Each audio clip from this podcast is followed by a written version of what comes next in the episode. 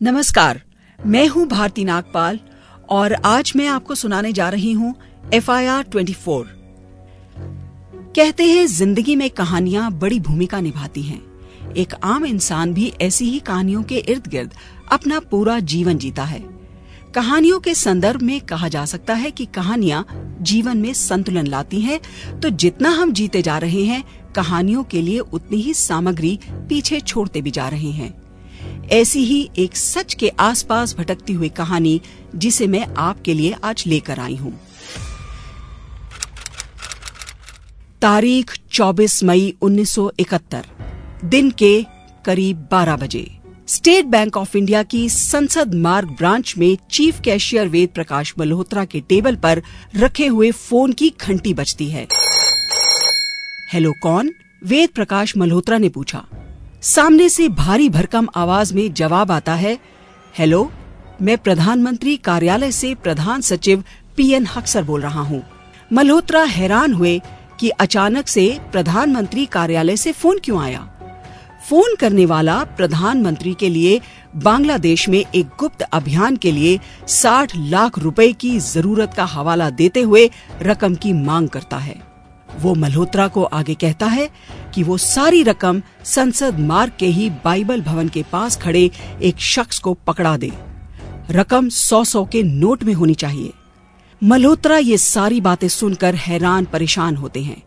उन्हें कुछ समझ नहीं आता कि उन्हें इसके जवाब में क्या बोलना चाहिए।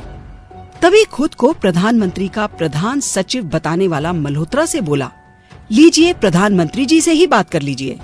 हेलो? फ़ोन की दूसरी ओर से एक महिला की आवाज़ आती है। महिला अपना परिचय प्रधानमंत्री इंदिरा गांधी के रूप में देती है। वो मल्होत्रा से आग्रह करती है कि वो खुद ये सारी रकम लेकर बाइबल भवन जाए।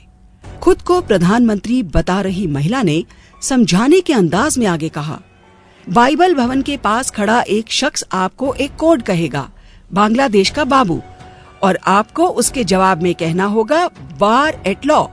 इसके बाद आप वो रकम उनके हवाले कर दीजिएगा। साथ ही फ़ोन पर बात कर रही महिला मल्होत्रा से ये सारी बातें गोपनीय रखने की भी गुजारिश करती है। मल्होत्रा बिना कोई तफ्तीश किए उनकी बात मान लेते हैं। इसके बाद मल्होत्रा बैंक के उप मुख्य कैशियर राम प्रकाश बत्रा से एक कैश बॉक्स में 60 लाख रुपए रखने के लिए कहते हैं। कुछ ही मिनटों में बैंक कर्मी एच आर खन्ना की मदद से सारा पैसा कैश बॉक्स में भरकर मल्होत्रा के सामने रख दिया जाता है। बैंक के deputy head cashier Ruhail Singh register में एंट्री करके अपने दस्तखत करते हैं और पेमेंट वाउचर बनाते हैं। वाउचर पर मल्होत्रा भी अपने दस्तखत करते हैं। सभी फॉर्मेलिटीज के पूरा होने के बाद दो चपरासियों की मदद से कैश बॉक्स को बैंक की गाड़ी में रखवा दिया जाता है। मल्होत्रा गाड़ी लेकर बाइबल भवन के लिए अकेले ही रवाना हो जाते हैं। बाइबल भवन पहुँचते ही एक गोरे रंग वाला व्यक्ति गाड़ी के पास आता है और वही कोड दोहराता है, जो फ़ोन पर कथित रूप से प्रधानमंत्री इंदिरा गांधी ने बताया था। उसके बाद वो शख्स मल्होत्रा की गाड़ी में बैठ जाता है और दोनों सरदार पटेल मार्ग और पंचशील मार्ग के जंक्शन के टैक्सी स्टैंड की ओर निकल पड़ते हैं। टैक्सी स्टैंड पहुंचकर वो शख्स पैसों से भरे बॉक्स को गाड़ी से उतार लेता है और मल्होत्रा से कहता है, तुम प्रधानमंत्री निवास जाकर इस रकम के वाउचर ले लो। मल्होत्रा पीएम आवास के लिए निकल पड़ते हैं। प्रधानमंत्री आवास पहुंचकर मल्होत्रा को पता चलता है कि इंदिरा गांधी संसद में हैं। मल्होत्रा को इस बात की भनक भी नहीं थी कि उनके साथ आखिर हो क्या रहा था। संसद में उनकी मुलाकात इंदिरा गांधी से तो नहीं होती, लेकिन किस्मत से उन्हें प्रधानमंत्री के प्रधान सचिव परमेश्वर नारायण हक्सर मिल जाते हैं। जब मल्होत्रा हक्सर को सारी बातें विस्तार से बताते हैं तो हक्सर सन्न रह जाते हैं। हक्सर मल्होत्रा को यकीन दिलाते हैं कि प्रधानमंत्री कार्यालय से उन्हें किसी भी तरह का कोई फ़ोन नहीं किया गया। वो मल्होत्रा से फ़ौरन पुलिस स्टेशन जाकर ठगी की शिकायत दर्ज करने को कहते हैं। मल्होत्रा के तो जैसे पैरों तले ज़मीन ही खिसक जाती है, जब उन्हें समझ आता है कि दिन दहाड़े कोई उन्हें साठ लाख का चूना लगाकर जा चुका था। कैथलीन फ्रैंक की लिखी इंदिरा गांधी की बायोग्राफी में उस शख्स का ज़िक्र रुस्तम सोहराब नागरवाला के रूप में किया गया है। वो कुछ समय पहले भारतीय सेना में कैप्टन के पद पर काम कर रहा था और उसी समय भारतीय खुफिया एजेंसी रॉ के लिए भी वो काम कर रहा था। उधर, जब बैंक के deputy head cashier Ruhail Singh के बार बार पूछने पर भी मल्होत्रा की कोई खबर नहीं मिलती तो वो उच्च अधिकारियों को इस पूरे मामले की जानकारी देते हैं और संसद मार्ग थाने में एफआईआर दर्ज करा देते हैं।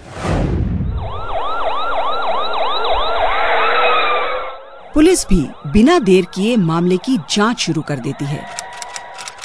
24 मई की रात करीब पौने दस बजे पुलिस नागरवाला को दिल्ली गेट के पास पारसी धर्मशाला से धर दबोचती है और डिफेंस कॉलोनी में उसके एक मित्र के घर से उनसठ लाख पचानवे हज़ार रुपए भी बरामद कर लेती है। दिल्ली पुलिस ने तब इस पूरे अभियान को ऑपरेशन तूफ़ान का नाम दिया था। सीनियर जर्नलिस्ट और ऑथर इंदर मल्होत्रा ने इंदिरा गांधी की biography, Indira Gandhi a personal and political biography में इस पूरे मामले का ज़िक्र किया है।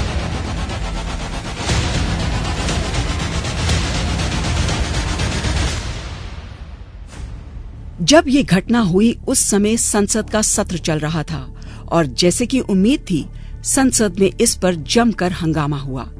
कुछ ऐसे सवाल थे, जिनके जवाब सामने नहीं आ रहे थे।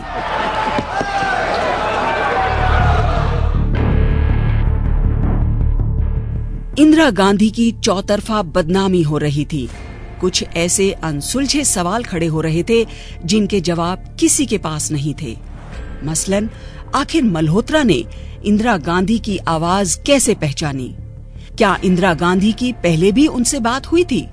क्या बैंक का कैशियर केवल जुबानी आदेश पर बैंक से इतनी बड़ी रकम निकाल सकता था? क्या स्टेट बैंक को बिना चेक और वाउचर इतनी बड़ी रकम देने का अधिकार मिला हुआ था? और इन सब में एक सबसे बड़ा सवाल था कि पैसा आखिर था किसका? 27 मई 1971 को नागरवाला ने अदालत में अपना जुर्म कबूल कर लिया। नागरवाला ने अदालत में ये कबूला कि उसने बांग्लादेश अभियान का बहाना बनाकर मल्होत्रा को बेवकूफ़ बनाया था। शायद भारत के न्यायिक इतिहास में ऐसा पहली बार हुआ था कि किसी व्यक्ति को गिरफ़्तार किए जाने के सिर्फ़ तीन दिनों के अंदर उस पर मुकदमा चला और उसे सजा भी सुना दी गई हो। रुस्तम नागरवाला को एक हज़ार रुपए जुर्माने के साथ चार साल के सश्रम कारावास की सजा सुनाई गई, लेकिन इस पूरे मामले की तह तक कोई न पहुँच सका। नागरवाला ने कोर्ट के इस फैसले के खिलाफ अपील करते हुए मांग की कि इस मुकदमे की सुनवाई फिर से हो। लेकिन 28 अक्टूबर 1971 को नागरवाला की ये मांग ठुकरा दी गई। इस पूरे मामले ने एक नया मोड़ तब लिया, जब 20 नवंबर 1971 को इस मामले की तफ्तीश कर रहे एएसपी डी के कश्यप की एक सड़क दुर्घटना में मौत हो गई। ज़ाहिर तौर पर इसे महज एक दुर्घटना के तौर पर नहीं देखा जा रहा था। फरवरी 1971 के शुरू में नागरवाला को तिहाड़ जेल के अस्पताल में भर्ती कराया गया, जहाँ से उसे 21 फरवरी को जीबी पंत अस्पताल भेज दिया जाता है।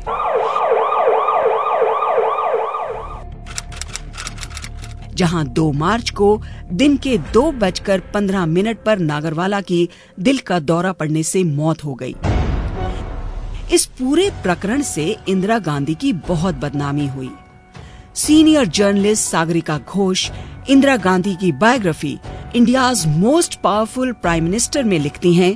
क्या नागरवाला की प्रधानमंत्री की आवाज़ की नकल करने की हिम्मत पड़ती? अगर उनको ताकतवर लोगों का समर्थन नहीं होता?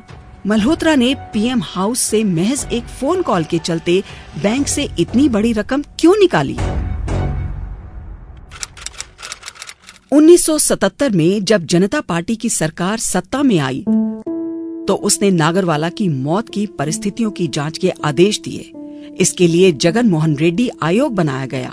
लेकिन इस जाँच में कुछ भी नया निकलकर नहीं आया और नागरवाला की मौत में कुछ भी असामान्य नहीं पाया गया। हाँ ऐसे सवाल ज़रूर उठे कि बैंक के मैनेजर से संपर्क न करके चीफ कैशियर से संपर्क क्यों किया गया? क्या स्टेट बैंक को बिना चेक और वाउचर के इतनी बड़ी रकम देने का अधिकार मिला हुआ था? बाद में अखबार में इस तरह की कुछ अनकन्फर्म्ड खबरें भी आई कि ये पैसा रॉ के कहने पर बांग्लादेश अभियान के लिए निकलवाया गया था। रॉ पर एक किताब, मिशन आर एन डब्ल्यू लिखने वाले आर के यादव ने किताब में लिखा है कि उन्होंने इस संबंध में रॉ के पूर्व प्रमुख रामनाथ काव और उनके नंबर दो, के संकरन नायर से पूछा था और दोनों ने इस बात का जोरदार खंडन किया था कि रॉ का इस केस से कोई लेना देना था। उन अधिकारियों ने इस बात का भी खंडन किया था कि रॉ का स्टेट बैंक में कोई गुप्त खाता था।